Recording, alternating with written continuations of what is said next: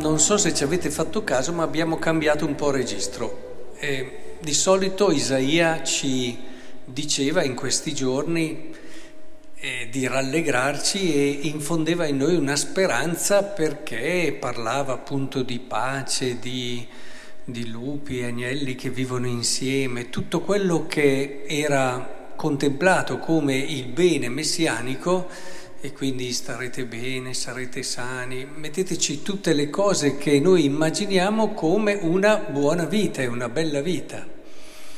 Tutte quelle cose che ci fanno capire, eh, quella persona è serena, è contenta e tante, e, o evitare altre cose che ci fanno a volte avere compassione di persone molto sofferenti e colpite da gravi disgrazie. Però qui si fa un salto nuovo. Qui inizia in modo tutto diverso. Guai alla città ribelle e impura, alla città che opprime, non ascoltano la voce, non ha confidato nel Signore, non si rivolta al suo Dio. Riassumiamo tutto, diciamo, che ha peccato, eh, che concentra un po' tutto quello che abbiamo, riassume tutto quello che ci siamo detti. Guai a chi è nel peccato.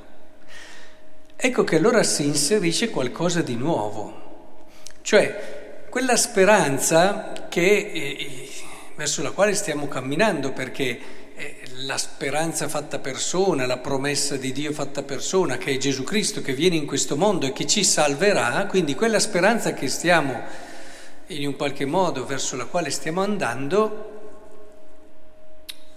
non è solo la promessa di stare bene di avere tutte le cose belle, come sembra vedendo il Natale, no? tutto in un qualche modo sembra dover ricreare un'atmosfera quasi finta, no? perché le luci, i colori, guai se non li fai, eccetera, sembra quasi che... E... Ma non è solo quello, è molto di più, è molto di più. Provate a pensare. Qui dice chiaramente, io darò ai popoli un labbro puro, che dopo poi sviluppa, cioè c'è qualcosa che cambierà dentro di noi e ci permetterà di vincere il peccato.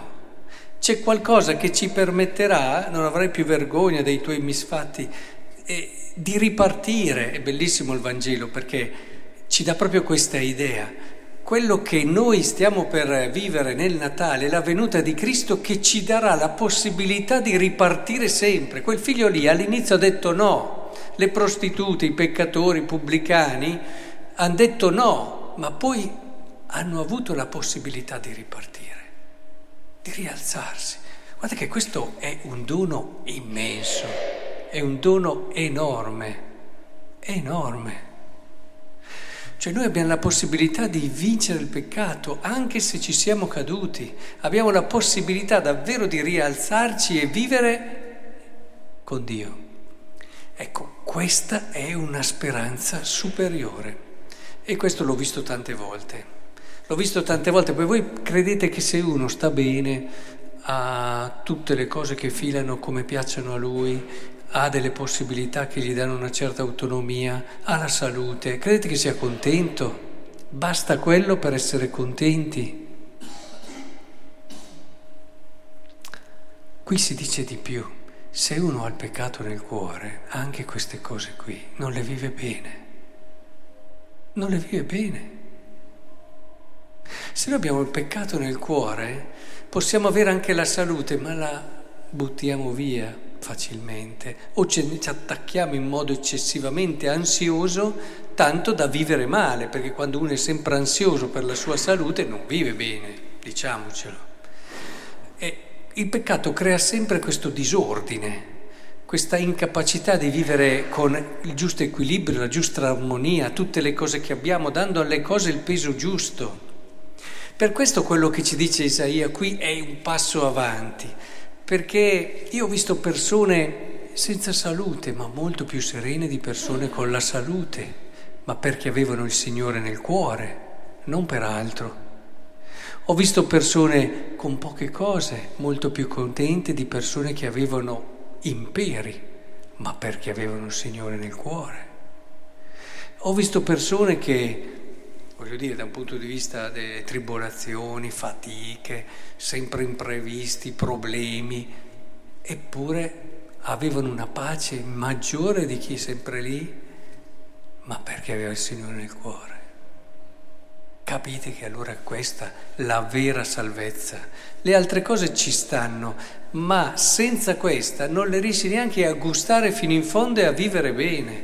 Per questo dobbiamo ringraziare Dio e dobbiamo vivere questo avvento come l'occasione per ritrovare il cuore, il centro, ciò che veramente è importante, ritrovare il Signore.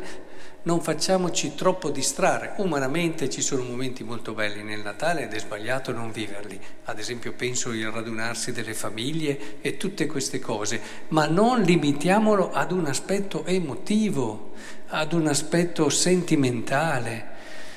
C'è molto di più in questo evento e soprattutto guardando a noi, eh, quando comincia a dire le prostitute pubblicane passano davanti, i pubblicani erano mica, erano come mafiosi, erano come persone criminali, erano come ci passano davanti. Quindi dobbiamo effettivamente chiederci che cosa ci impedisce di gustare fino in fondo? Quanto posso dare di spazio per il Signore in questo avvento? Che posto diamo? Quanto tempo diamo? Chiediamoci quanto tempo diamo. Mm? A volte guardando il tempo, mm, mettere davanti tutto quello che diamo per cose che poi passeranno e quello che diamo per le cose che veramente contano e resteranno per sempre. Cerchiamo allora di cogliere quello che il Signore ci dà, questa è la salvezza, questa è la gioia.